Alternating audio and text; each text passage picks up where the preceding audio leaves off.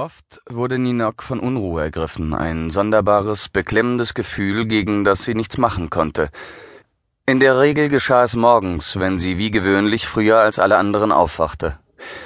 Sie lag auf der Pritsche unter dem Schlaffell und spürte, wie die Unruhe einen unsichtbaren Knoten unter dem Brustbein bildete, von dem aus unangenehme, fast schmerzende Wellen sich bis hinunter zum Bauch ausbreiteten.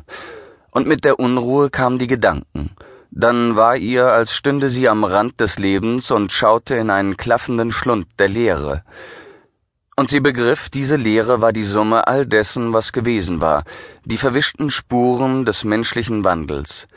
Denn alles hatte sich verändert und veränderte sich immer weiter. Obgleich das Meer und der Himmel und die Welt der Berge sich gleich blieben, obwohl Menschen geboren wurden und starben, wurde sie von dem Gefühl beherrscht, dass sich alles in Auflösung befand, dass sie und ihr Stamm sich aus dem Leben, wie es stets von den Menschen gelebt worden war, hinausbewegten. Zuerst verschwand das Rentier, und das war ein großes Unglück, denn seiner Spur folgten viele der Stämme, die bisher das Land bewohnt hatten. Dann kamen lange Perioden, in denen sich die Seetiere von der Küste fernhielten, das führte zu schlechtem Fang und zu Hungersnöten. Es waren wohl die schweren Zeiten, die die Natur der Menschen veränderten. Man teilte sich in kleinere Stämme auf, war sesshafter als früher und begann Blutfäden, die sich über mehrere Generationen hinzogen.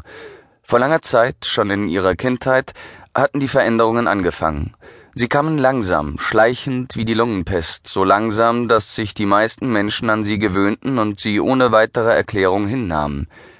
Wenn Ninjok morgens auf der Pritsche lag und den Schlafgeräuschen ihrer Verwandten lauschte, erfüllte sie die Unruhe mit einer freudlosen Müdigkeit. Das Leben hatte für sie keinen rechten Wert mehr, sie fühlte sich einsam und fremd.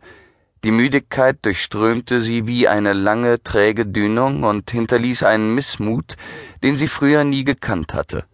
Dieser Missmut war geprägt von all dem, was sie in ihrem langen Leben gefürchtet hatte, und von etwas Neuem und noch Unbekanntem. Ninjoks Leben neigte sich dem Ende zu, und sie wusste es.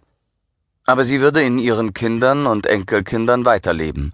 Sie anzuschauen war, wie sein eigenes Gesicht in einem sommerstillen Fjord gespiegelt zu sehen, ein überraschendes Bild, das sie stets mit Verwunderung erfüllte, aber auch ein Bild, das ihre Unruhe schürte, weil ein Windhauch, ein Steinwurf oder eine Handbewegung es auslöschen konnte. Ninjok hatte sich nie ein anderes Leben gewünscht.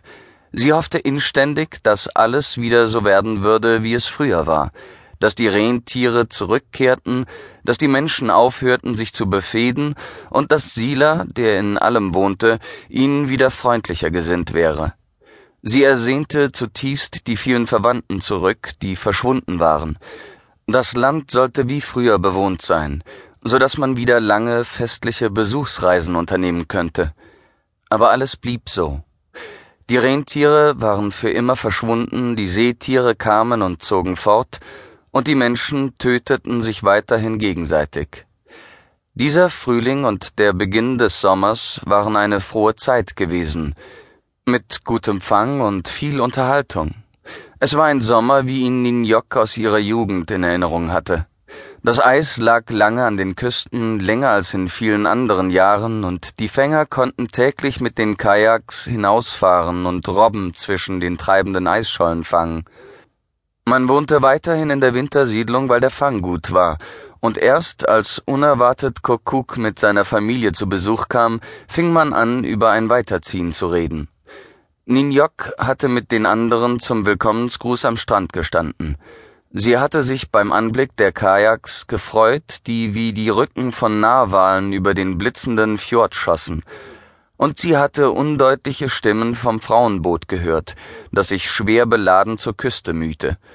Mit einem Anflug von Schadenfreude hatte sie festgestellt, dass es schwer zu rudern war, denn die Fellhaut war schlaff und nachlässig vernäht. Als die Boote so nahe waren, dass sie jeden darauf erkennen konnte, hörte sie die erwartungsvollen Rufe der Frauen, und sie hörte das Lachen der älteren Frauen, wenn die jungen Mädchen vor Anstrengung schnell an Land zu kommen furzten. Ja, es würde ein herrlicher Sommer werden. Sie hatten Gäste und sie hatten reichlich Fleisch.